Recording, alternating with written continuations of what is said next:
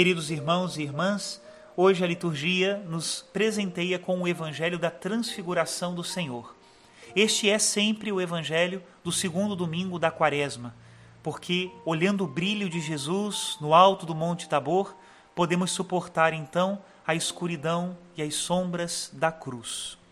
Hoje comenta para nós o tema da Transfiguração São Leão Magno, Papa do século V, grande escritor cristão pastor universal da Igreja, naquele tempo em que os cristãos viviam em unidade, sem nenhuma divisão.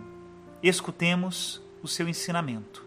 O Senhor manifesta a sua glória na presença de testemunhas escolhidas, e de tal modo fez resplandecer o seu corpo, semelhante ao de todos os homens, que seu rosto se tornou brilhante como o sol, e suas vestes brancas como a neve.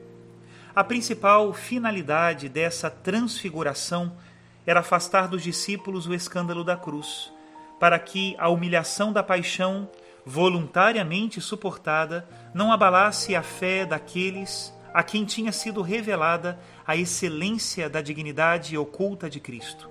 Mas, segundo um desígnio não menos previdente, dava-se um fundamento sólido à esperança da Santa Igreja de modo que todo o corpo de Cristo pudesse conhecer a transfiguração com que ele também seria enriquecido, e os seus membros pudessem contar com a promessa da participação daquela glória que primeiro resplandecera na cabeça. A esse respeito, o próprio Senhor dissera, referindo-se à majestade de sua vinda: Então os justos brilharão como o sol no reino de seu Pai. Mateus 13, 43.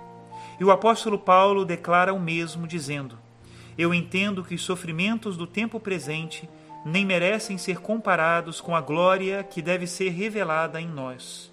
E ainda, vós morrestes, e a vossa vida está escondida com Cristo em Deus. Quando Cristo, vossa vida, aparecer, então vós aparecereis também com Ele, revestidos de glória.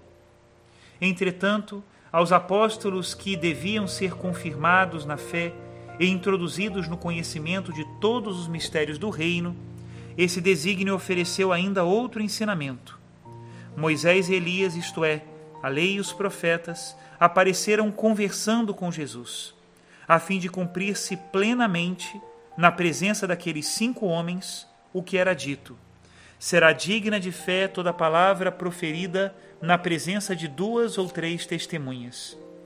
Que pode haver de mais estável e mais firme que esta palavra? Para proclamá-la, ressoa em uníssono a dupla trombeta do Antigo e do Novo Testamento. E os testemunhos dos tempos passados concordam com o ensinamento do Evangelho. Na verdade, as palavras de ambas as alianças confirmam-se mutuamente e o esplendor da glória presente mostra, com total evidência, aquele que as antigas figuras tinham prometido sob o véu dos mistérios. Porque, como diz João, por meio de Moisés foi dada a lei, mas a graça e a verdade nos chegaram através de Jesus Cristo. Nele cumpriram-se integralmente não só a promessa das figuras proféticas, mas também o sentido dos preceitos da lei pois pela sua presença mostra a verdade das profecias e pela sua graça torna possível cumprir os mandamentos. Sirva, portanto, a proclamação do Santo Evangelho para confirmar a fé de todos. E ninguém se envergonhe da cruz de Cristo, pela qual o mundo foi redimido. Ninguém tenha medo de sofrer por causa da justiça ou duvide da recompensa prometida porque é pelo trabalho que se chega ao repouso e pela morte a vida.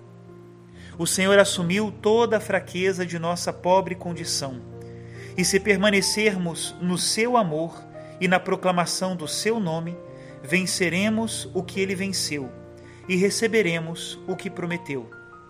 Assim, quer cumprindo os mandamentos ou suportando a adversidade, deve sempre ressoar aos nossos ouvidos a voz do Pai que se fez ouvir dizendo: Este é o meu filho amado, no qual pus todo o meu agrado. Escutai-o. Até aqui a citação de São Leão o Grande, São Leão Magno, Papa do século V. Como negar que nós precisamos desta luz do Senhor, que nos conforta e nos acalma nos momentos da tribulação?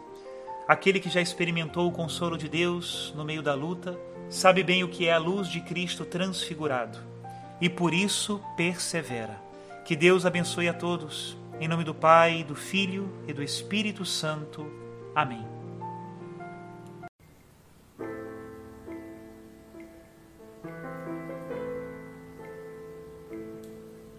Jesus foi à montanha para orar.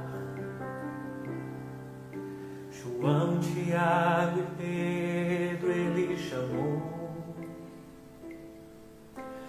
roupa embranqueceu-se como a luz. Diante dele se transfigurou.